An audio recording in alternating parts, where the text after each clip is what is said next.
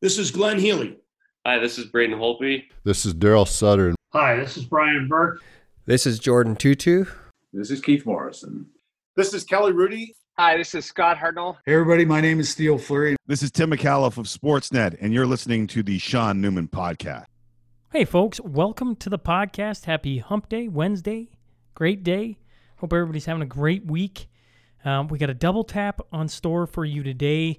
Uh, we start with DJ King, and uh, then we follow it up with Mr. Morgan Mann. But before we get to all of that, let's get to today's episode sponsors Jim Spenrath and team over at Three Trees Tap and Kitchen. I'm always suggesting you follow them on social media. That's, I don't know, if you like winning things, they're giving away gift cards every single week to their followers. Just follow them on social media. Simple as that. Interact, and uh, you got a chance of winning free food or free beverages if uh, you so choose with your gift cards. Just saying. Uh, the uh, the other thing that a guy should point out is uh, the growlers. You can get uh, Ribstone Creek Fourth Meridian filled uh, at Three Trees. You can get uh, your favorite beverage that's on tap in a growler. And if you're taking the misses out, do yourself a favor. Don't be like this guy. Call and book a reservation 780-874-7625 because they are always uh, busy. That is uh, something that Jim Spenrath and the team do extremely well. They treat their customers right. So don't be like me. Call and book ahead. All right. Mac Construction. They've been doing business locally for over 12 years with over 100 homes completed. Mac Construction is a design, build, custom home building operation that has specialized in, specialized in constructing custom homes, cottages, and RTMs throughout Lloydminster and community since 2008. In addition to custom home building, they do uh, extensive renovations to residence and light commercial work. So if you're looking to build your dream house, head to macconstruction.ca and look no further. HSI Group, they're the local oil field burners and combustion experts that can help make sure you have a compliant system working for you. The team also offers security, surveillance, and automation products for residential, commercial, livestock, and agricultural applications. I always talk about the fob uh, access to the door. I know I've heard other people talk about uh, uh, going away from home and, and having the ability to pull it up on their cell phone and see what's actually going on at the house. Essentially, they use technology to give you peace of mind so you can focus on the things that truly matter uh, give Brody or Kim a call today, 306 825 6310, or heck, just stop in 3902 52nd Street here in Lloydminster. Uh, Jen Gilbert and team, 40, over 45 years since 1976, the dedicated realtors of Coldwell Banker Cityside Realty have served Lloydminster and the surrounding area. They give you star power, providing their clients with seven day a week access. Service is a priority because they know big life decisions are not made during office hours. There's no truer sentence than that. Big life decisions always seem to come at just awkward times. And did you know when it comes to rental properties, they're the biggest licensed residential property management company in the city of Lloydminster. They deal with over 250 rental units. We're talking houses, apartments, and condos. So check them out if you are looking uh, at renting a place. They know that home is truly where the awesomeness happens. That's Coldwell Banker, Cityside Realty for everything real estate, 24 hours a day, seven days a week. Give them a call, 780-875-3343. If you uh, have checked out the S&P billboard across from uh, the airport now, uh, that is the talented work of Read and Write Advertising. Um, they also have my wall quote and my logo. Uh, if you're looking to get some outdoor signage, give them a call 306 825 5111. And finally, Gartner Management is where the podcast is located. Uh, he specializes in all types of rental properties to help meet your needs, whether you're looking for a small office or a 6,000 square foot commercial space. Give Wade Gartner a call today, 780 808 5025. And if you head into any of these places, let them know you heard about them from me. All right? Now, let's get on to that T bar one tale of the tape.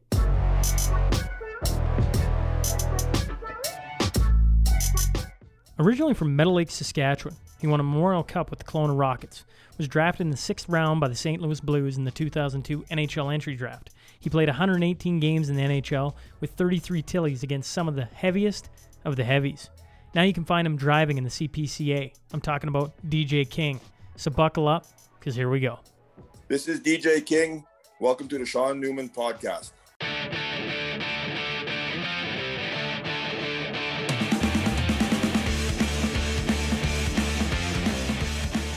Welcome to the Sean Newman podcast. Today, I'm joined by Mr. DJ King. So it's uh, thanks for hopping on.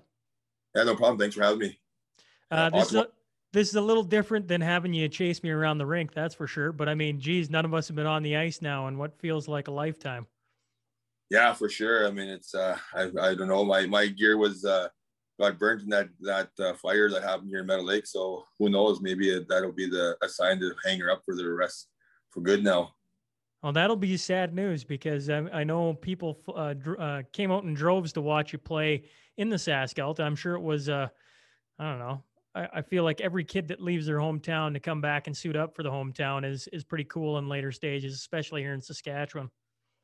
Yeah, I mean, it was we were we were pumped for their season this year too. Uh, just uh, my brother uh, retired now too, so he was he's he was going to be home also. So I thought I might as well play play another year with with the so play with my bro. So that would have been pretty cool just to play play some senior hockey with him. So just uh, like you said, just just to hang out with the boys and kind of like give back to community for sure. Uh, how many year like how far away is Dwight from you in age? He's five years younger. Yeah, so he's uh, he's uh, 31, 32. Yeah. So in other words, uh, the reason I ask is I got three older brothers. We uh, we got to suit up a couple times in senior hockey. Growing up, then you didn't probably play much with Dwight.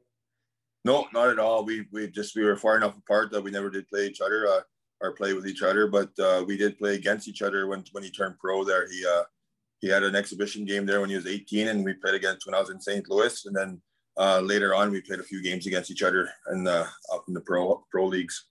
Did you uh, did you give him the business, or did you get any shifts against him? No, we had a couple shifts against each other there. Uh, I know he uh, he had you know one there once on the wall there on that that first game there in St. Louis. There he he had a little crack at me that was kind of good, and then uh, and then just little plays that you remember. Just one time during uh, just he just back checked hard on me and stole the puck on me once, and he kind of chirped me as he stole the puck. yeah, no, but like you said, like I said, you, you get in the game and you kind of you don't really realize what's going on, but there there was the instance where we definitely were face to face and just kind of chit chat during the game. Now you mentioned the fire in Meadow Lake. I'm sure by now most people have heard that the the arena burnt down. Um, I know from my senior hockey days, coming and playing in that building, uh, I don't know, it was electric. It was fun to come and play in Meadow Lake. But what what exactly happened, DJ? Could you fill us in? Yeah, I think they're still learning. I think it, what they're thinking is it was might have been arson, is what they're thinking, but they're they're still uh, they're still they never feel uh, finalized that for sure yet. But like I said, it was it was a blow to the community where uh, that, that there was a fire that started in the back corner of the rink there, and it kind of just and then it just took the whole rink down there. So it'll be uh it'll be 100% lost there for sure. So just uh, I was out of town that weekend, and then just just all the all the cell phone pictures and all that as it was burning down was just it was wasn't a good one to watch. That's for sure. Did uh, any chance like any of the jerseys made it out? Any of the memorabilia, or was that all gone? I, I think they were just redoing the like the, the, the process of the our lobby there in Meadow Lake. They were just redoing a bunch of stuff there. They're putting up some new jerseys and all that. Um, I don't think they got the ones that were like over the rink itself, like those ones, but they were just putting like myself, my brother, and Como's jerseys, all the other other ones up in the in the lobby. We were just doing a facelift there, and I, I do think they got a bunch of those ones saved that they they were just putting up in the lobby there. So um, I'm not 100 percent sure how many, but I, I know that they did say they saved a few. That's tough. Yeah. The the history of that rink, like I, I don't know, coming from small town Saskatchewan, um, the stories of the Meadow Lake boys are, are pretty, I don't know, legendary, so to speak. There's a lot of great hockey players that have come out of your area, a lot of tough hockey yeah. players that have come out of your area. I don't know what it is in the water. Yeah, that's the, that's what that's what everyone says. It's something in the water this way for sure. Grows them big over here, that's for sure. But like I said, it's for this community in Meadow Lake. It, it did produce a lot of pro hockey players, which was uh, it was pretty cool. And like I said, it's uh, it it's it's good that they um, all of us give back to community and it's something for these young kids growing up to kind of look up to and say well we could be the next one out of meadow lake for sure. No I, am pretty sure i've heard you say or maybe i read it somewhere that minor hockey all their stuff was in the rank it got burnt. You guys are doing a, a fun run this this weekend coming up is that correct for yeah, raising some money? yeah yeah we uh we, our our cpca season will start next week so we do have a week here before uh before we start and we're, we're going to run a little fun run there at the at the track in meadow lake and uh, like I said, there was so much in that rink just besides the building itself that got lost. So minor hockey loses all their equipment from from right from the the little guys right up to midget there. They were all stored in the rink there. So um, it's just something to start off, and I'm sure we'll be doing doing a lot more fun using it for, for what we can. Yeah, that's that's. Uh, I'll say it one last time. That really sucks. That was a highlight. Last two years I played in Hillmond, we got to come up for your your dance at Christmas time, have the building Yeah. packed. We played you guys in playoffs back to back years. Had uh, the the stands packed. Neither of us could seem to score many goals because we always went to like triple overtime. And in that building, you guys were hard to beat. I believe you took us pretty much every time we were there, especially in overtime. Um, but it'll be—I don't know. I say it ten times over that was a lot of fun playing in that building. A lot, and I'm sure for the local kids, uh, that'll be a sad thing missed. I mean, the, the gear and the memorabilia is one thing. I mean, lots of that can be replaced. Jerseys can be replaced. It's it's the building itself. Uh, you know, walking in there and uh, I don't know, feeling that mojo, man. There was there was a, a lot of fun had there, and that's just me speaking. In the last couple years I played there. Yeah, and I mean, I'm and there's there's a lot of guys just like yourself that they like senior hockey and all that kind of stuff. They don't they just whatever we're going to play another hockey game, and then all of a sudden they they get the Meadow Lake crowd there, and they're like, whoa, this is what people talk about, and it, like you said, it's uh it pumps them up pretty good even as a visiting team. Visiting teams uh, like in provincials, right, with that that three game series there, they they actually preferred doing the the having us with the home ice advantage there just so they could play in front of that that full crowd there at the rink for sure. Oh, that's I don't know how how does how does a senior crowd in Meadow Lake compare? I mean, you've played in some pretty big stages. How how does it compare to to walking into St. Louis and having the fans go nuts in in that building compared to you know it's like a partial uh, like a tiny little piece of the crowd. But Meadow Lake, man, they were well, they were hanging over the glass on us. Yeah, I mean, and that's and the biggest thing is it's it's uh it you could have uh ten thousand people in a twenty thousand dollars or twenty thousand stadium, right? And it doesn't seem like that many, but anytime you play in a, a stadium that's right full, like even the Meadow Lake rink, like where it's it's standing room only, that's it don't matter if it was five hundred people and it was standing room or or four thousand people standing room. It's it's it's always cool when you're you're playing in a in a standing room only and, and you can feel that energy from everyone in this in the stands for sure. So that's that's the, the good feeling there was like you you you could feel it just just because you could it was so jam packed in there all the time right? So like it, it just it's just always so, fun to play in front of a, a jam packed arena that's for sure. Now, I did the uh, thing that I never, I, I never watch the fight tapes, the YouTube videos uh, when I'm playing you. Right, I, I even sat beside you in Kindersley for when you came back from Washington. I didn't do it then, but today I did it, and I went, "Thank God I didn't watch this before I played you because I watched you fight like all the heavies, and I'm like, and here I am nipping at DJ's kneecaps, telling him what's what, and I'm like, if he got a hold of me, I'd be one dead hombre sitting on the old ice surface." you know, if you go back to the beginning of your career, was that always what you were? Were you were you like i- as a young guy? Were you were you the guy who walked in the corner and thumped on people, or did you slowly get turned into that? no i was i was always uh, a power forward that put up pretty good numbers like through minor hockey and all that was always one of the, the top scorers on our team right even in juniors I, I put up pretty good numbers in juniors but uh being a big guy right guys uh guys come after you and i'm not a guy to back down so and then I just and the more I didn't back down, the more I beat up people, and I just get just kind of come on. I didn't go looking for it at the start. They they come looking at the big guy, and and then I just was it just something I was gifted at was being able to take them on and beat beat a lot of guys up, and then I just took advantage of it. Right, it was it was part of the game that was going to get them to the next level. So I just uh, I just stayed with it, and I just worked hard at that, and that's what got me to the next level. So it wasn't a bet. I was fortunate enough to keep doing it. What do you think of today's NHL? Uh, I'm always curious as a guy who made a living as you know, bell rings, out you go, and you're you know you're taking on some. Well, I keep saying heavies, but I watched you fight Derek Boogaard a couple times today, and I was like, oh man, that is that is a giant of a man. But there were some Yeah, other guys in there too, right? Like there, you weren't uh, fighting uh, uh, small fish by any stretch of the imagination.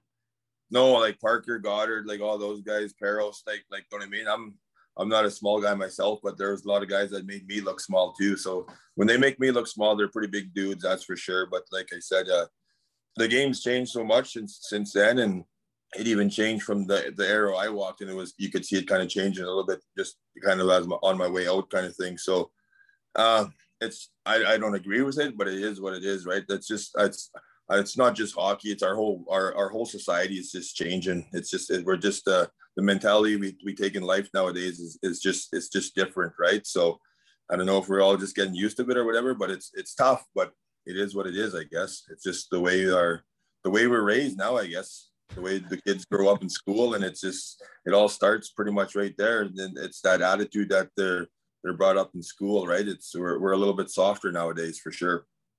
Mark Scheifele, would you suspend him?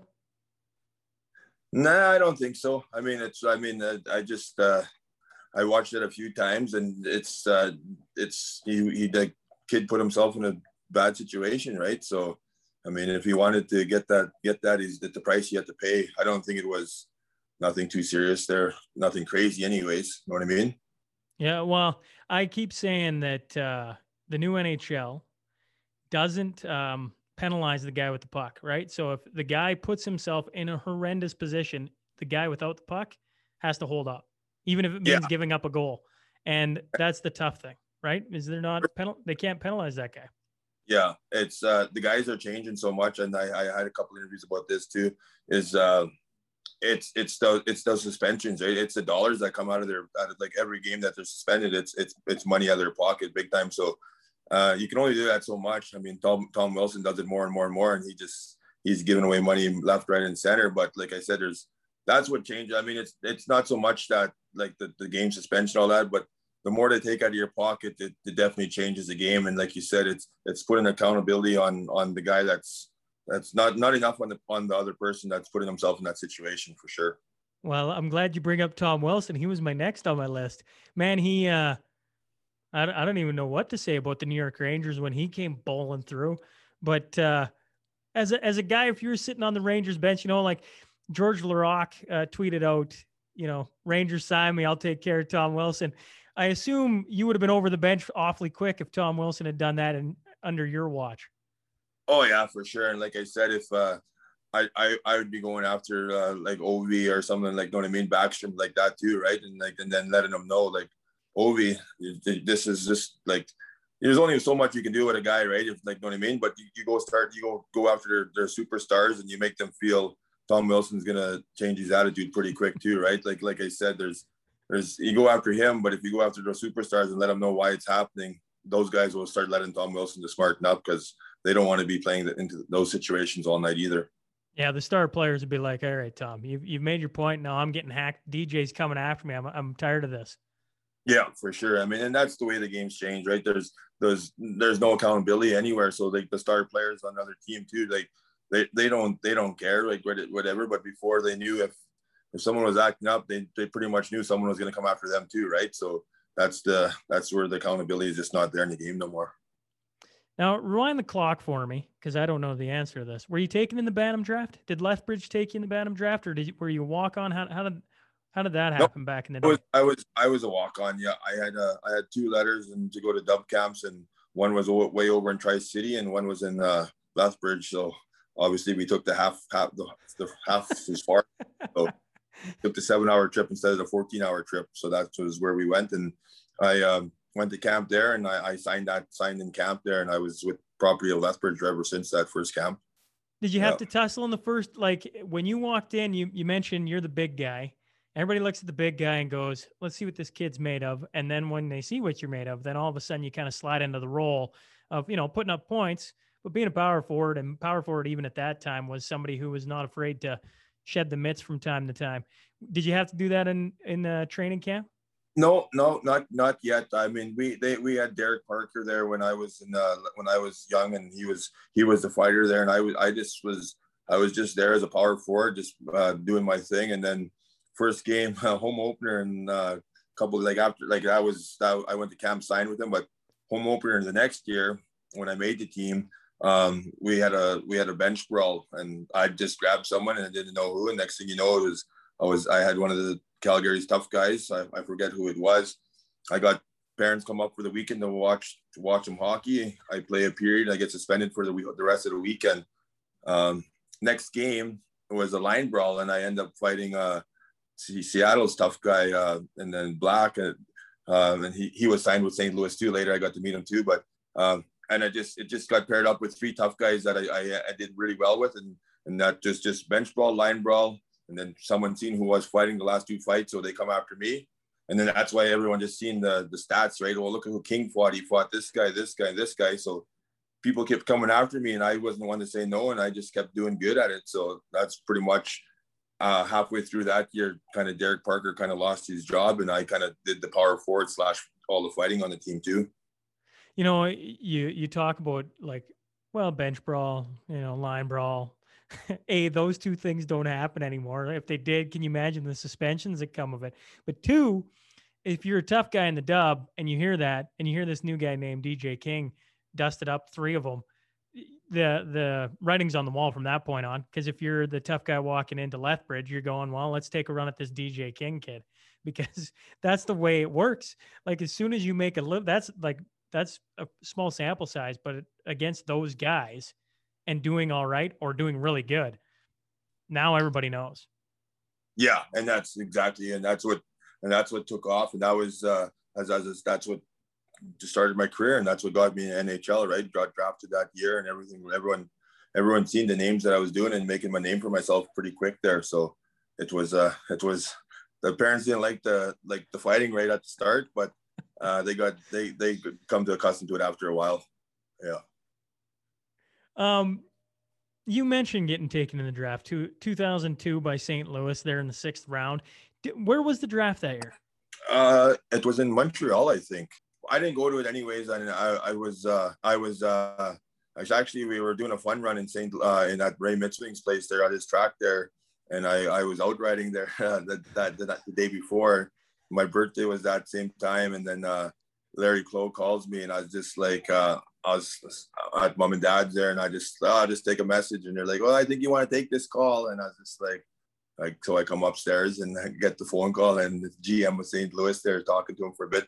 He was pretty busy, so he just kept her short. They said, "Well, we'll talk to you in a couple hours. We're still at the draft, but uh, congratulations, all that." So I just like oh woke me up pretty quick there after that, and I was just like just kind of forgot about the draft that day. Yeah. you forget about the NHL draft. Oh no, I mean I wasn't. I was just. I I talked to a few teams. I didn't. I wasn't really. I didn't really think I was gonna go anywhere. To be honest, I was just like, ah, I never. I was just. I'll keep working hard, but that's. I wasn't. I didn't. I talked to probably four or five teams, and that was about it. And I wasn't.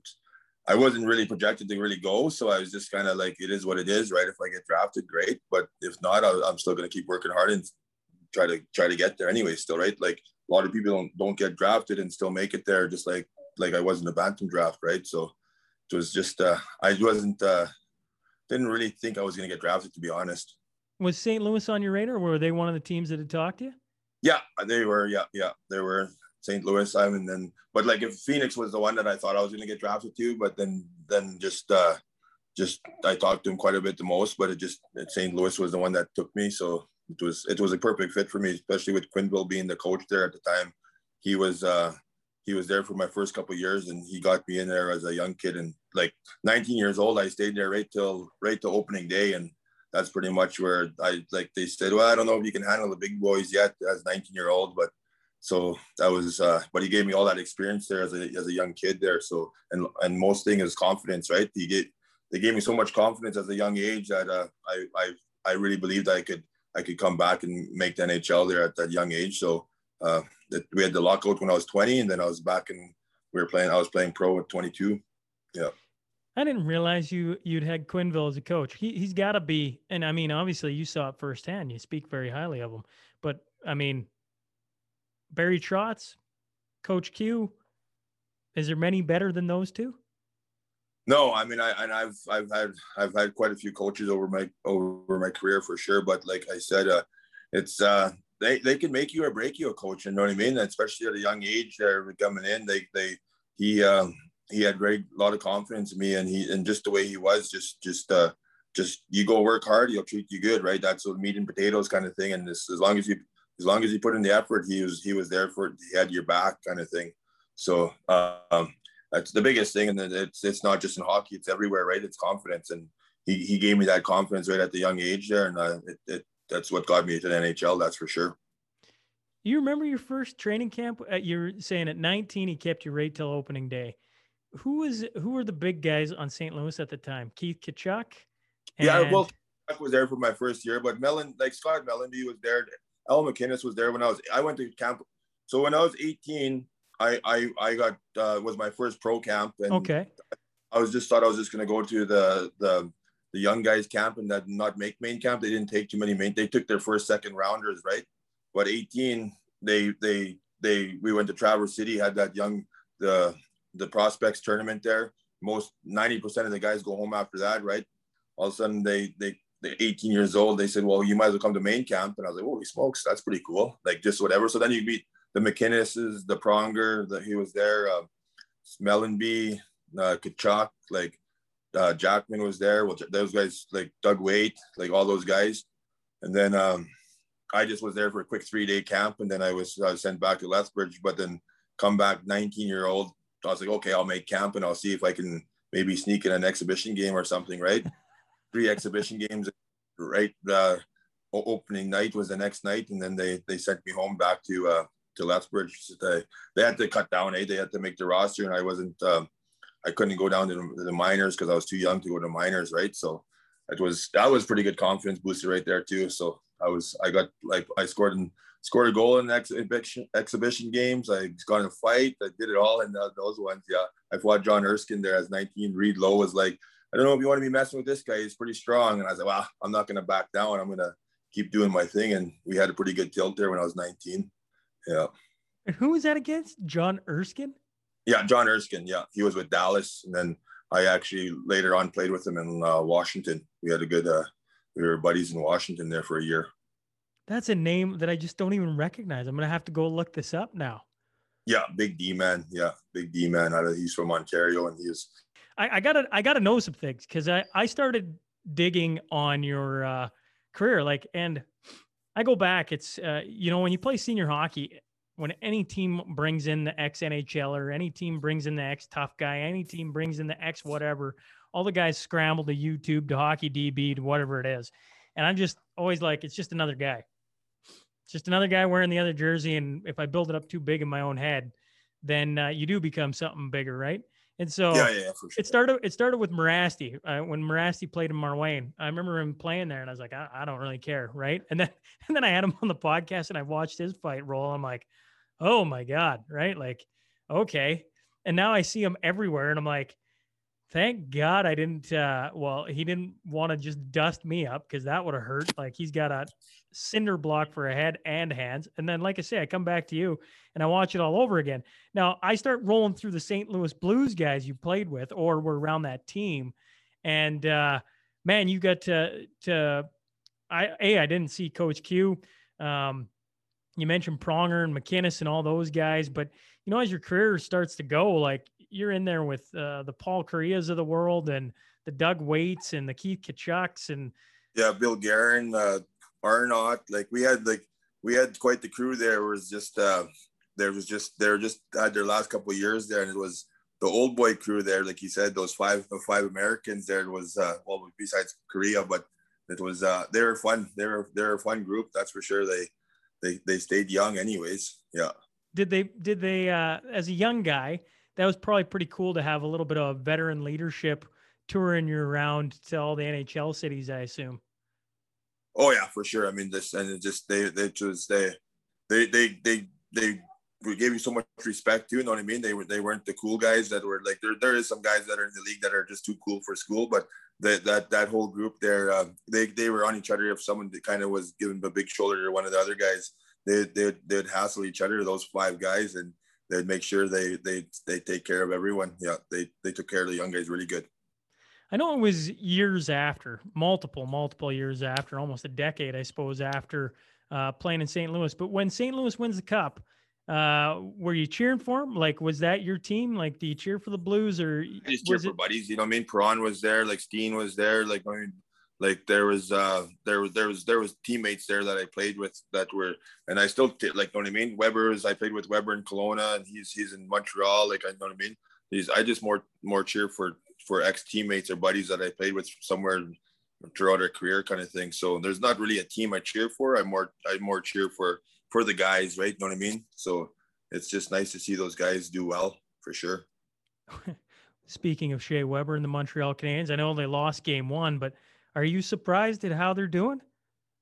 Ah, I mean, like eh, we've all been there, done that, right? You get it. Don't. It's a whole new game come that time of the year, and you get Price's playing unbelievable. You get a goalie that plays plays like like he is, and and you get rolling. That like we mentioned it earlier. It's confidence is such a such a big thing in, in the in the game of hockey, right? You get you get rolling, and the confidence there. Uh, any team out of all of them can win the cup, right? So you just you just got to be just like anything. You got to be you want to take advantage of the highs and, and and roll it out as best as you can. Who who you got your money on? Who's gonna win the cup this year?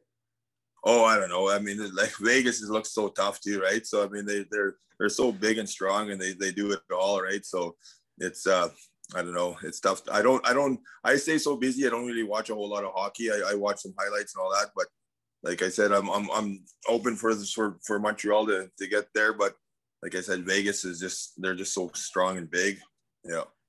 Ryan Reaves is a guy uh, playing for Vegas who's uh, made a name for himself. Another, not Tom Wilson, but he kind of is built the same way, so to speak.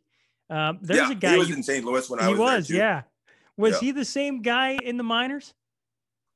Yeah, well, no, he's he's he's, he's he was uh, he grew up a lot. He was he had a lot of learning to when he come in as a young kid, right? He was just uh, is like he's, he was a kid sleeping on the table there as a young kid. I was like, what the, what the heck are you doing here? You're a young kid and you're sleeping on the training room table. You're like, get out of here. Like, know what I mean? Like, don't don't give these guys ammo to bug you, kind of stuff. Like he was just just whatever, no no care in the world, kind of whatever. But he grew up out of it and he, and he knew he, he figured it out pretty quick and and it's doing him really well. Like you know what i mean? He's he's he's lasted a long time and he he's uh he's in a different era right now but he's taking advantage of it big time. Yeah, big time. He's he's created like he's earned himself a spot with the vet, one of the best teams in the NHL, and he's very valuable to him. yeah for, for sure. Like i said he's he's he's he's very valuable on the team and that's the big thing right? He's not just he's not just there taking up a spot. He's uh he's a key component to their team that's for sure Um, you mentioned Shea Weber and playing with him in Kelowna Rockets uh, days back in the day. That was another thing I learned about you, DJ. And I guess maybe I just don't follow my my hockey close enough. I'm not sure, but I didn't realize you'd won a Memor- Memorial Cup. That's certainly not when people talk about. They talk about all your fights, but you got a Mem Cup to your name, and you played with a young Shea Weber. Uh, what was the Mem Cup like? And I guess the second question I had is Shea Weber back then the same Shea Weber is now. Oh yeah, for sure. I mean, he he he was a man among boys back then, and, he's still with men. He's still a man among the men. like, you know what I mean? He's, he's a beast no matter what. But you put him with with the young kids there at uh, in, in the junior hockeys. You can get a lot of guys that can be men along among boys there in, in the in the dub, but they come to the pro league and they they they they find out pretty quick they're not they're not as manly as they think they were. But uh, Weber, he's a beast, and he just stayed. He's just was a dominant force no matter what where you put him he, he got her done for sure. Did you ever Yeah. see him dust up the the gloves? No, I we, we played we played against each other quite a bit there, and uh, when he was he like I was in St. Louis and he was in Nashville, right? So we we got to muck it up quite a bit. I was uh, on the forecheck against him as much as I could, and I'd let him know. But like I said, all in good fun, right? But it was uh, we're just doing our jobs. Yeah. How was the Memorial Cup? Memorial Cup was good. Yeah, I was. Uh, that was 19 years old. That was. Um, I was in. Lethbridge was supposed to be pretty decent, right? We had a pretty good squad, but it just kind of it just falling apart there just before the the trade deadline, and we we had to make up a mind if we were going to go for it or not. And the the coaches were the GM, the Maxwell's there treated me very well. Like they they were the GM and coaches when I went to Lethbridge, and they actually asked me if. Um, what do you figure? I said, well, you guys are you guys are the bosses, but it's up to you. But if uh, I'd like to try to stick it out here, but if, if we're gonna trade me, tr- trade me to somewhere that's contending, right, or whatever. And so I thought I was gonna go to PA. To be honest, PA was really strong that year, and PA was gonna make a big big run for the Mem Cup too. But uh, I I went to the uh, Kelowna Rockets, and they were they were hosting the cup, so they were gonna be in it for sure, right? They were they were a strong force, and right on the deadline day, I was uh, I got the call at eleven o'clock to you got to be on the you got to be on the airplane going to Seattle to play with the Rockets uh, in a couple hours. You are in. uh You're coming to Lloyd for um the. The NACC we come there for July 11th to the the 19th, and then we'll be there for the Lloyd Finals. Yeah, CPCA What- what- is going to be there. What I'm gonna what I'm gonna try and do is I'm gonna try and Hassy to come in the studio. That way we can actually have uh, in person uh, yeah, for sure. I mean, that's, and and, then we don't got all these freeze ups and all that kind of stuff. So might be might be for the best that you sit down in in studio kind of stuff. Well, out at the lake right now, and it's it's it's pretty busy out here. But I got cell phone on, and it's just uh, like I said, it's a it's a busy place, but it's freezing up every once in a while. How, how excited are you for the uh, the chuck wagon season to fire up? Oh yeah, I mean it's good. I mean everyone's we, we've been we've been we, we with the year off with a different year last year. Everyone's excited, and then we're having this big NACC show coming up here in, in, in Lloyd there, in the middle of July. It's it's very exciting. It's uh the biggest thing there. It's it's the future of the sport. Show some growth there. So it's uh the guys coming up into the sport. They uh they can have something to look up to for sure. So because it was it was a little gloom there for a while where we, we weren't too sure about the future, but if we can give if we give the younger generation some um, something to look up to, it's uh, it, the sport will last for sure. Because we definitely know there's going to be fans in the stands no matter where you go. It's just uh, just got to get some younger drivers getting in also. I'll be interested to see how your turnout is here as everything opens up, DJ. Like throughout the summer, I feel like I drove by a, a 11 year old roughly girls ball game the other day, and I've never seen so many people in the stands. Like for a Tuesday night ball game. Well, you get Yeah. the Chucks coming to town, and you let people in the stands. That is going to be like we haven't had nobody's had anything to watch at all. No. live for a year, year plus. Yeah. Like it's going to be jarred. Yeah, there's they're hungry. Everyone's hungry to do something for sure. So it's and it's going to be right right. Oh, everything should open up there right around the July 11th day. There we're supposed to be uh, full full capacity. So it's going to be one of the first events there that people are allowed to do what it, do go full bore, and it's uh, it's going to be exciting for sure. That's that's the other thing, just being able to run. No matter when you can go in the hockey Chuck wagons, you, when you get a full crowd, it just gives you that much more excitement. It just it just gets the heart going. That's for sure, and and that's why we do it, right? It's just uh, it's that love of the game. Well, I'll do this. We'll do the Crude Master Final Five. My my uh, goal then is uh, during July when you're in town, I'm going to try and wrestle you over to the uh, studio so we can sit in here and actually um, talk a little bit about playing with Holtby and some things about Washington because I, you know, there's a team you got to see early on in the stages, and of course they win a cup, and you get to see a young Ovechkin and everything else. But that is for a different day, and by that time you'll be racing, so we'll get to talk a little uh, chuck wagons as well. But the Crude Master Final Five, just five quick questions, uh, long or short as you want to go, and then I'll let you out of here. Um, what's better then, a chuck wagon crowd or a hockey crowd? Ah, they're both. They're any any like I said, any crowd's a good crowd. You know what I mean? The thing about the the chuck wagon crowd, it's it's it's more of a family thing, right? I mean, you you when on the hockey thing, you got your you like you've heard it how many times your your locker rooms, your family, and all that stuff. But in the chuck wagon world, pretty much everyone's your family. It's um all your te- all the other drivers, all the people in the stands, everything like that. It's it's uh it's it's it's quite the it's quite the crew. So it's it's nice to be in front of a full crowd, but you, you see that crowd as, an, as just a big chuck wagon family kind of thing. Hockey is cool, but you, you more keep your dressing room as your family, and you get your spectators, fans. It's nice, but it's not as tight as uh, as the chuck wagon world for sure. If you could do this with one guy, sit down and uh, uh, pick somebody's brain on their career or maybe some of their experiences, who would you take?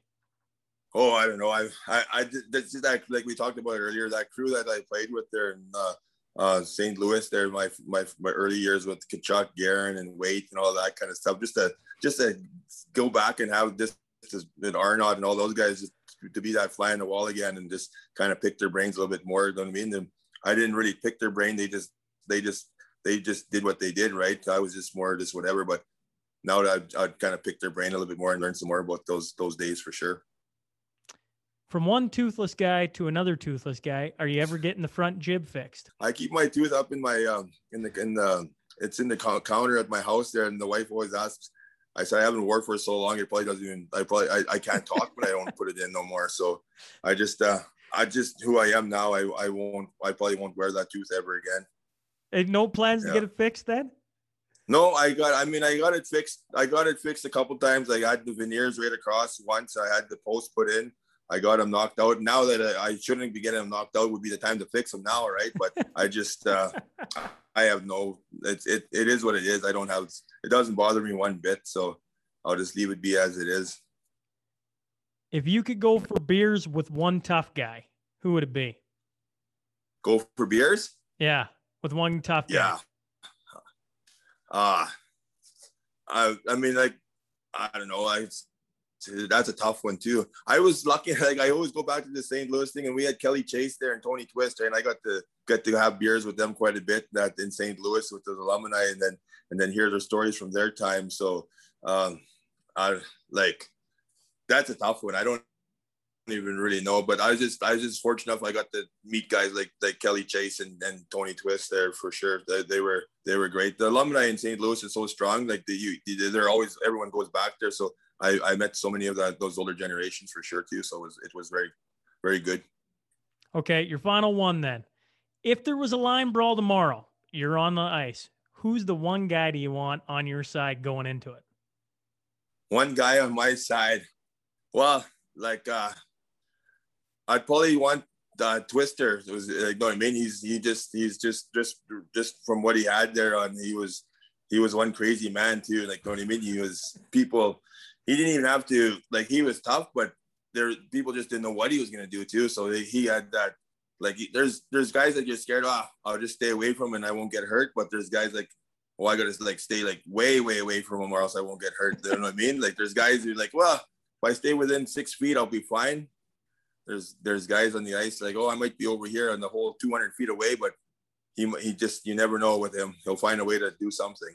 Yeah. Well, best of luck in the upcoming chuck wagon season. Uh, thanks for hopping on, DJ, and I uh, I promise to try and track you down while you're here in Lloyd. Yeah, sounds good, bud. We'll, we'll do it again in the studio, and it would be a little bit more smoother for sure. Sounds good. Thanks, DJ. All right, thanks, bud. Hey guys, I hope you enjoyed uh, DJ King. I I'm hoping in July when he's sitting in here, uh, sitting in Lloydminster doing the doing the chucks, that I'll slide him over here, maybe a couple others, and and we'll have a little bit of fun in the studio. Um, but man, what a just a he, he's played with some hockey players, right? Like Mem Cup, everything else, and uh, and then he's and then I mean in the show he went against some heavies, like really really interesting stuff certainly hope I can get him in here for uh, a sarsaparilla or two and uh, pick his brain some more because I think uh, having the big man on was a lot of fun for me. And I'm sure uh, you guys sitting at home or driving in the tractor or heading to work or wherever you're at this morning, uh, I'm sure you enjoyed that as well. Now, that wasn't the end of today's episode. We got uh, the double shot, Morgan Mann, coming up here. So we're going to slide into your T Bar 1 tale of the tape.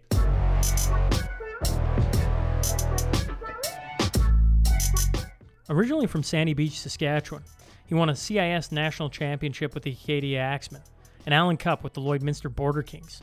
He's a teacher and counselor in the Lloydminster Public School Division and now the head coach of the Lakeland Rustlers female women's hockey program. I'm talking about Morgan Mann. So buckle up, here we go.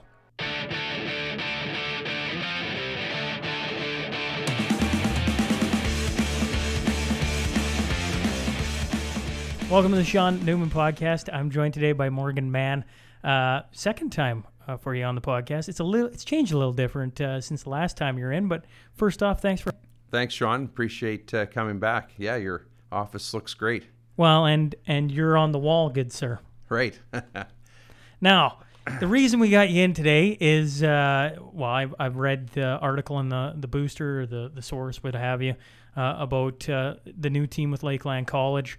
Um, I guess I'm curious about the details as well because, uh, you know, I, I, did a little bit of digging on on uh, Lakeland College hockey. Uh, you know, they've been around since 1913, Lakeland College mm-hmm. itself, mm-hmm. so over hundred years. They started out with hockey, then it just disappears. And then um, for people who've been listening to the podcast since the very beginning, Dad played for the Lakeland, or I guess the Vermilion Rustlers, because at that time they weren't the two campuses and won a Centennial Hockey League Senior Championship in 1975 with with the hockey club then.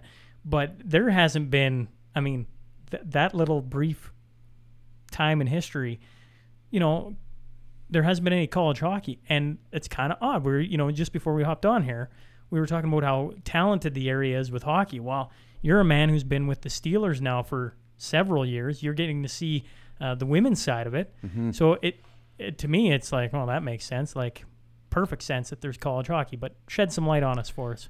Yeah, um, no, we're super excited to to to bring college hockey here to Lloydminster and to uh, to Lakeland College. Um, I need to br- uh, to be uh, caught up on some of the history of it. I I I, uh, I really enjoyed your dad's podcast, but that that part slipped. Uh, I missed catching that that that that he had an error there, that there was uh, the team in Vermilion. So I need to do a little bit of digging on that.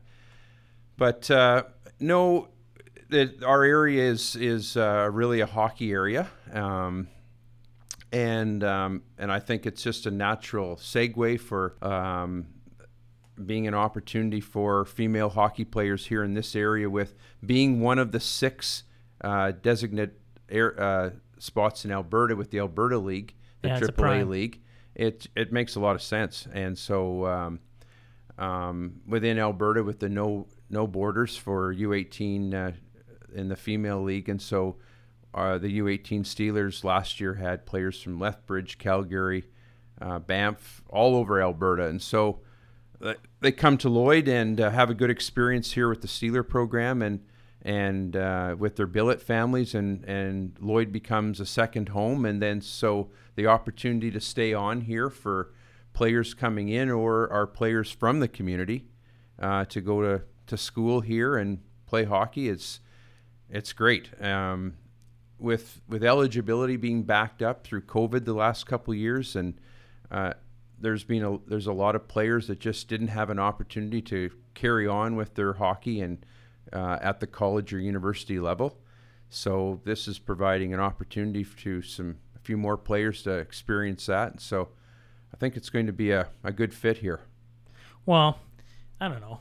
We sit in Alberta, Saskatchewan, right on the border, and in this part of the world, hockey, Canada, and hockey are just like the same bloody thing, right? Like we're a hockey haven. Everybody loves playing hockey here, and women's uh, sports are on the uptick, right? Like uh, women's hockey is definitely jumping leaps and bounds, and yet Lakeland College doesn't have a hockey uh, program and hasn't for for some time 40 Yeah. plus years at least since Right. dad played and even then wasn't uh, the ACAC it was it was a senior league right? Right. and so the fact that you're you're getting the ball rolling on I think is is super cool now I got to know are you going to play out of Vermilion because part of me goes I think that'd be brilliant um, or are you going to try and play it out of Lloyd We're starting in Lloyd, and uh, you're right. I mean, we with the two campuses, and the Vermilion campus is maybe known for being a little bit more fun has had if uh, on the, on the Vermilion campus possibly. Um, so uh, that being said, I just think it's th- that campus would embrace hockey and the the culture of what hockey is, and um, going out to games and supporting it and having some fun at the event. Um, and so we will. Although next year we're in the Alberta Junior Female Hockey League, so we're not able to jump right into the ACAC. Um, the the ACAC league requires you to have a year of exhibition and to just sort of go sh- through some hoops yeah, show that you're a legitimate team and that you have things in place. It's not just a one one and done outfit and um, some standards. So um, initially, we were a little discouraged by that, thinking, you know, we have momentum right now. There, it's right now at this moment with coming out of COVID that we have girls looking for places to play hockey. Um, and thought we're we're missing the window here as things get going again in in our country and in our in our own community here. I think there's a we're anxious to see those opportunities come back to kids and and things pick up in the community. I think the timing's right there, but um, to support a team. But as we got into it, looking at the junior league, it's a 10 team league. And actually, just an email came in yesterday to those of us that are involved with the team that uh, a team in the South is now asked also to join next year. So it's now looking like an 11 team league, which is a really healthy league. Um, five in the it'd be five in the north and six in the south. So there's an all star game and uh, a showcase weekend. Um, the uh, the um, the the person in charge, Glenn Ball from Sherwood Park, he was one of the original founders of this league. Along um, should should mention uh, Joe Holt out of Irma. Uh, Irma has a, a has had a, a successful team right from the beginning of this of the of the league as well, and so. Um, Glenn had said, uh, you're going to enjoy this. You know, you're going to find this league's pretty darn good and uh, might just have everything you're looking for.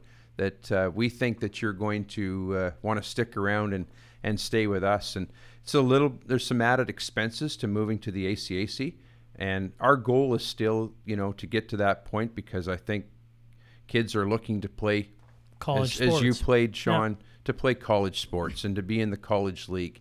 There's something to be said for that. And so, but um, if we don't get there after year one, or we're still we're we're just very fortunate to be in the junior league because it looks like it's going to be a, a great experience. So, um, yeah, circling back, where what what did you ask me originally? Well, there? I, I, I think it's I think it's uh, going to be interesting. You know, you know they you mentioned that they're giving you a year of uh, I don't know, essentially proving out that you guys are going to have a Yeah. program and everything else. That happens lots in the states. I- Does I it? ju- Yeah. I, I just think of the states. uh, Lots of movement between leagues. Lots of uh, clubs, uh, t- um, school club programs. Yeah. Just get their feet and bearings under them. Start Yeah. to get a, a recruiting class, right? Yeah. Like you're starting from scratch. right. So to hop in against schools that have been, you know, I, I don't know how many years how many years will the girls get to play in the ACAC? Is it is it five years of eligibility or is it is it going to be a little different than that? Uh, five years, yeah. And so um, this next year won't count as a year of eligibility against them with playing in the junior league. And so, um, yeah, it. Um, Well, it's it's a big it's a big ever moving world. So it's Yeah. it, it's probably a good thing to kind of just start out as a club, get get sure. your bearings. yeah, But I mean, overall, I think you know, uh, like college sports is there's a lot of fun had there. Yeah, and uh, yeah. I bring up Vermilion because I just, uh, well, you, you take a look at the Lloyd landscape. You got the you got the Bobcats, you got the Bandits, you just got Yeah. a lot of you got a lot of hockey. You got all Right. the elite programs. Yeah. You go to Vermilion. There's no knock on Vermilion. I think it's a perfect little college town. Yeah. To have some elite hockey Yeah. played right there. Yeah. And why not? And the first hockey program in 40 plus years. I think it'd be Yeah. a great slam dunk. So where, where you're playing out of the Russ Robertson and Lloyd. right. And just to circ, like, uh, and that's sorry, Sean, I get off topic, but you, uh, we will in when we join the ACAC, we want to play some games in Vermilion for sure. Next year, in respect to Irma being uh, another team in our junior league, Irma's draw zone is kind of Vermilion, Yeah. and and girls from Lloyd, uh, when there was nothing available here, uh, would travel to Irma. So. W- w- the last thing we wanted to do was to add a team to the league and see another team, you know, that that that uh, took away from their ability to to draw players. So um, next year we're not going to play league games in in Vermilion out of respect of of the or you know kids coming. There there will be kids from that area playing on the Yeah. Irma team. So it's yeah, this might be a bit of a conflict of interest. The reason I'm laughing is I saw Dad's question to you because I called Dad because I wanted to ask him about what years he played. Yeah. And he asked, he goes, "You should ask Morg if they're going to run with the same ugly yellow buckets and yellow pants they had back in the in the 70s." Yeah, I assume you haven't got to uniforms or anything just yet. We have actually. Um, we're going with green pants and green buckets. But hearing that, I, I'm big on traditions and uh, paying homage to the the past and the history of things. So I'm wondering if we tell your dad, we just might look into to. Well, uh, you're telling him right now because you know Dad's chuckling as he hears us. okay. We just that's that's good to know. Actually, we might uh, follow that one up. Well, he was telling me uh, if there's anyone from Lakeland College listening, he was telling me that he goes he goes into all these. He was telling me about the Centennial Hockey League. He said it's now defunct. It hasn't been going for a while, but it had Lac La Biche, Vermilion. Vermilion actually had the college team and uh, a, a senior team from Really? Vermilion. Yes. Yeah. Uh, Two Hills, St. Paul, Elk Point is what he figured. Yeah. And he said, it, you know, following me around in senior hockey, he always looks for these old Centennial banners and he can't find them because he Yeah. said the first year they won it. Yeah. A bunch of college kids playing in a men's league. Yeah. He said they'd walk into Two Hills and have a, a bench clearing brawl. Yeah. And then they'd walk into Elk Point and the same thing. And I'm Yeah. going like, it's kind of funny, right? A bunch of 18, 19, 20 year old kids going into a senior league. Yeah. I mean, Not easy to do, as we know. Jumping into senior out No. of junior is uh, that's a big step. Well, if you find anything on the Centennial Hockey League, you'll have to throw it my way so I can I can tell Dad. But uh, no, super cool. The other thing that's uh, interesting about what you're what you're uh, having to do is instead of it being uh, you know, I'm just thinking when I went to college, they had funding from the college to run the sport. Right. It's going to be funded from the community. So uh, you're in the middle of uh, uh, trying to drum up some money essentially to Mm-hmm. try and make this thing. How's that going? Oh, that's the that's the hardest part of of the whole process of putting a team together, recruiting players, and uh, working with a, a great group of people from the community that are giving their time to. We're at the Russ Robertson, so we had to find a, a portable dressing room um, that uh, Richard Klinger donated to us to an old office, not an old, it's a, a relatively new uh, oil field office unit that we convert into a dressing room. And those pieces and the conversations with the college and the city of Lloydminster have all been terrific. It's uh, you're meeting new people and new Yeah. relationships. It's it's fun to be involved in those things, but the hardest part is for sure trying to go out and and uh, and find the money to to uh, to run the team. Um, yeah, it is new. Um, it would be it will be the only team of its kind in Alberta that's uh, especially in hockey. I think in all of the well, it is in all of the college athletics in the ACAC. We'll be the only team that's funded from the community. Um, I think it's a model that's as things tighten up through the 80s. Uh, colleges and universities got 80% of their funding um, came from the government. Now I believe it's less than 50%. Now don't quote me exactly on those numbers. Just the point is things are tight, um, and it's we the things that we're we've gone through a, a period of uh, in in Alberta and Saskatchewan and in our community where um, the economy's been tough and and so uh, the money's not there from our own exhibition uh, center in Lloydminster, the exhibition grounds. I mean, they've felt the that they rely on government funding, and, and it's been hard for them too. So, um, Lethbridge, both their male and female hockey programs are uh, a year ago were canceled. Laurentian in Ontario uh, shut down. So, I think I, I, unfortunately, where I think we'll see more programs coming to an end. Um, but sometimes through these things, and and just like I, I hear talk of some friends in the in the oil community here in Lloydminster that talk about now that oil prices have jumped back up, and I'm I'm in an area or an area that I I don't know that much about, but um, just the comment that make doing right well or doing very well at the moment with the surge in the oil prices just because they're they've their house or their business or however you want to frame it is they've had to clean up what they do and and you know uh, um, just be very responsible uh, with where money's spent and uh, and now you know it sometimes periods of struggle allow you opportunities then to grow and so um,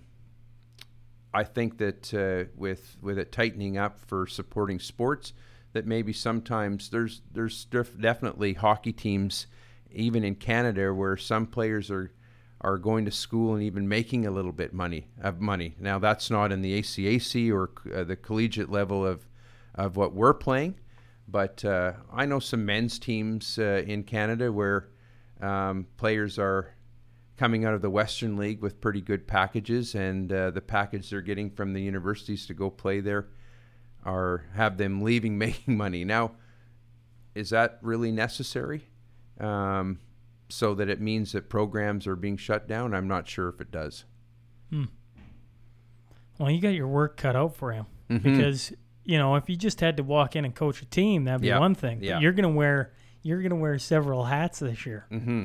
so I guess the question is that I got for you is why work? Why are you leading this one? Right? Like, I mean, it's I I don't mean you're an old guy by any stretch, but you could have just stepped back and and like, is there were you like this is something I think would Yeah. be healthy for a community? uh, Like, a Yeah. if you can get it to run, Mm-hmm. of course it's going to be healthy for our community. But you know, like, I always come back to, you know, people ask you, know, you were just asking me about the bike trip. Like, Yeah. why? It's Yeah. like, I don't know. I, Yeah. I Oh, kind of it's- got this weird drive in me that Yeah. I want to go do something. Oh, it's a great question, um, and I I uh, I do have moments of sometimes asking myself the same question, but um, I I suppose there's a number of factors. I mean, I, I do really love co- I still love coaching at school. I, I like coaching teams where everybody makes the team. I have a rugby and wrestling program that uh, everybody makes the team, and and so if you have the courage to come out there and stand your ground on a rugby pitch, uh, fantastic. It it uh, and uh, it's not overly supported. We don't have a, we don't have a lot of parents coming out to to watch the games, but what I see from young people in that sport, how uh, it's a confidence builder and um, how it can you know change their how it can sometimes what it can do for young people's mental health to uh, to you know to connect and build relationships with other people through sport and um, combative sports can kind of it seems to do something Galvanize. can, Yeah. does does something to make teams or people even closer.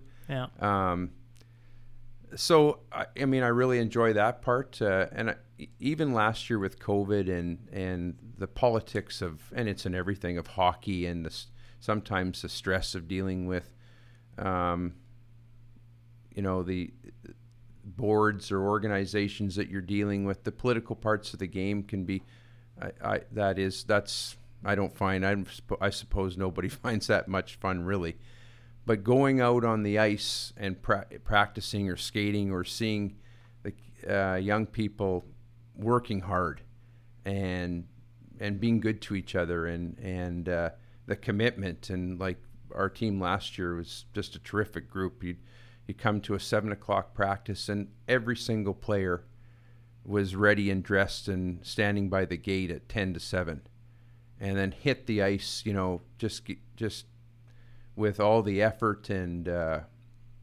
and wor- and work that you you could ask for as a coach. That's selfishly that's pretty rewarding to be involved with those types of people.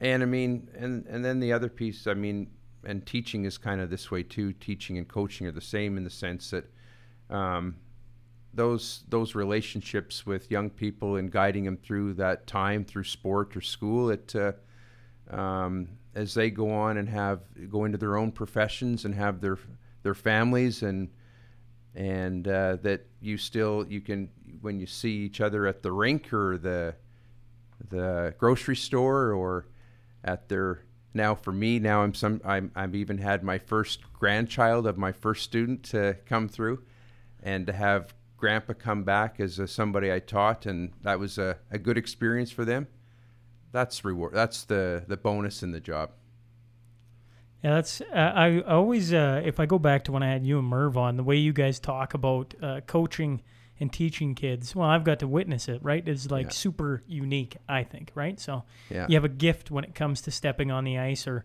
stepping in front of a class. I assume. I I love, uh, you know, whether it was Murray McDonnell or uh, Mr. Armstrong when they got talking. Because I wasn't a guy who played rugby or uh, football, where you have these large teams and very few cuts, if any. And uh, and hearing your the way you guys talk about that and seeing how kids respond to all that is like really really cool. mm-hmm. And I, I always I think it was goes back to what we were talking about before we started was uh, you get to sports as a way to put stress on people. And when you put stress on people, you get to see how everybody reacts to said stress, yeah and that pulls people closer. yeah Especially when you're all pulling in the right direction. And if you got the right guy at the helm who can balance all the the kids, you know, emotions and everything else, like yourself or Merv, you know, were two fantastic. That I, I got coached by Merv as a young kid, him Yeah. and JP Kelly, right? yeah and to balance all the the horses in the stable, so to speak, Mhm. is is really um, something. You know, we both played a lot of hockey, so we, you just you understand the teamwork aspect of it, yeah and that's what you you get to stick along doing. So Mhm. being the head coach of the Rustlers and and hopefully guiding that program for the next couple of years, yeah you're getting to kind of keep your hand on Yeah. on being involved in that way. hmm No, I, I know I'll enjoy it and working with, with great people, and so um, it's it's uh, it's good to be busy, and uh, so yeah, yeah, I, I can't wait till game one in in the Russ Robertson Arena, and I've uh, I've said to my father-in-law Doug, who's handling all of our uh, uh, Doug's handling all the academic end of any of our students that are you know that's as most high school. I mean, he does that at Holy Rosary. That's a, as a uh, academic counselor. But um, that can be uh, a bit intimidating for kids to try and that step from going from high school to college. There's a lot of figuring out with that. So having somebody that's helping with that transition and knows the staff at Lakeland College and connecting them to the right people and checking up on them to make sure things are sorted out, it's priceless. Uh, anyway, I said to him that that uh, game one, uh, the national anthem's going to be playing, and and we'll look around and feel like, yep, that's it's been all been worth it, and and uh, we're you know looking forward to that moment. Well, I just, uh, I don't know. I'm a hockey purist. Just imagine th- you're talking the national anthem. I'm just thinking of seeing the Rustlers jersey Yeah, on a bunch of women in the hockey rink, right? Yeah. Like obviously we got national championships in like volleyball.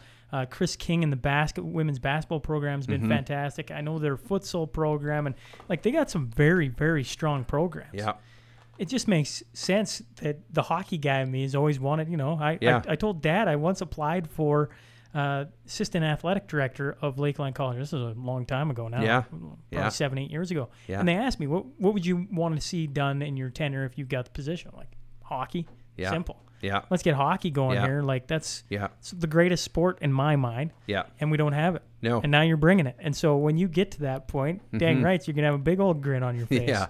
No, it'll it'll uh, it'll be good, really good. Well, uh, before I let you go, uh, is there? I know you're probably a looking for sponsors, people to get involved, anything like that. Um, how do people find you? And uh, I'm assuming email, phone number, something like that. Morg. Um, and I'm I'm not. Uh, we have a couple people on the Lakeland College is helping us out with some with their social media and have a face page or Facebook page uh, dedicated to our hockey team and um, my cousin Jesse uh, and uh, and my wife Leah are looking after the social media for our hockey team. So they have some stuff like uh, set up and on Facebook and Instagram and and uh, I don't know. That's not my world. The, I just wanna I'd coach the X's and was at- O's. yeah. So, uh, but yeah, we have a we have a sponsorship package that we're um, that we put together in uh, conjunction with the college that we're we're out to speaking to people. Actively you about. know, yeah, trying to see if there's if, interest. if I'm a business and I'm listening to this right now, and I go, "Oh, I wouldn't mind getting involved," do you? How do they? How do they find you to get the sponsorship package? Uh, give me a call, What's- or uh, or and I and I sh- then my number should be on the the Facebook page. I should be more prepared for that question. No, that's all right. That's all right. I'll say this: if anyone listening wants to get involved, you can shoot me a message too on social media because I can Connect steer you to to, more. Yeah, that's that's an easy easy thing. Now your final one before I let you out of here. Who's winning the Stanley Cup playoffs? Oh, after game one of uh, between Vegas and, and Montreal. Colorado, I thought. Oh, Colorado. I okay. thought Colorado. Um, boy, I, I sure think that that could be an interesting. They're mobile, quick puck-moving defenseman, which has been a bit of a trend now in uh, in hockey. In the end, Vegas was their their Heavy. their heavy heaviness up front, and uh, it was just too much for those D. The, the turnovers they caused, and so anyway, um, I I'm now I'm now picking Vegas. well, I got to talk about Cale Makar for two minutes. Like, yeah, I'm a small mobile D-man, or I once was. I've gained a few pounds since my playing days, but when I was playing, that's what I was—a small, smart, mobile D-man. And I always said, or I always had in my mind, if I was six foot, I would have been in the NHL. Ha ha ha! And then I watched Cale Makar dance around the ice, and he's what, 21 years old, 22 years old, 21, somewhere in there. yeah. And he looks like he's a 30, like a 10-year vet of the NHL. He is, like, he's gonna win the the Norris Trophy this year, is he yeah. not? Yeah. Uh, he's he's very impressive, isn't he? And he played in the AJHL. Yeah. No, like, that's cool. And he steps in the NHL and he's just like yeah. dancing, and he's got like, I don't know, Was he si- 15 or 16 when he played here in the RBC Cup? 16? 16, I want to say. Yeah. You were just speaking of the coach from Brooks. I mean, he It's yeah, he's had- he's, he's yeah. been able to find a few of those players. I know uh, Oscar Plandowski, Daryl Daryl Plandowski's Yeah. boy. Um, they uh, they recruited him heavily and had his had him out in his jersey and yeah. Uh, I mean, he he chose the the Q, the uh, the Quebec Major Junior League, but gave serious thought to going to Brooks, and he's- ranked to go in the third round. I mean, they they they attract some of the top end players. Well, I mean, Cale Makar's a, just a perfect sale piece for Brooks now, right? Like, I mean, Mm-hmm. Yeah, he's yeah. gonna. Man, I was like when they showed up the nominations, like just watching him play. You know, him playing in Colorado, especially this year. We got a lot of the North Division, so if you wanted Colorado, you had to kind of Mm-hmm. Yeah. search it out. But seeing him in prime time in the playoffs versus Vegas, like he just does things as a defenseman Mm-hmm. that are like, oh man, that is fun to watch. Yeah. That, that is fun to watch. Yeah. No, Knowing a high level of compete too, eh? Like, yeah. At times it almost seems like trying to do too much, but I think when you're down and you're trying to, you know, they they got in in a bad spot. They're trying chasing, and and Yeah. so then you do. You're guilty of trying to. You're better. You're better to be trying to do too much than not enough for sure. But he uh, he's special. Um, I gotta I gotta throw at you. New York Islanders can't get by Tampa, and like with Barry Trotz at the helm, look at that team. Look at what they've been doing. Yeah, that's who I, I would love to see uh, that scenario. I'd like. I mean, I uh, yeah, ex- Barry what uh, Trotz has done. I mean, I think he's arguably the best coach in the NHL. Like what he did in Nashville. I mean, what then to go and win with Washington. Like that's really cool to see the success he's having in his demeanor and being a Saskatchewan boy and. Like there's a lot to cheer about with Barry Trotz there. They they're playing a great game. I'd love to see them get by Tampa. Well, and for Lou Lamoriello to be kind of steered out of Toronto, Yeah. and then for Barry Trotz to be steered out of Washington after Yeah. he wins a cup, Yeah. and then them both to go to the New York Islanders and lose John Tavares. couple of savvy vets.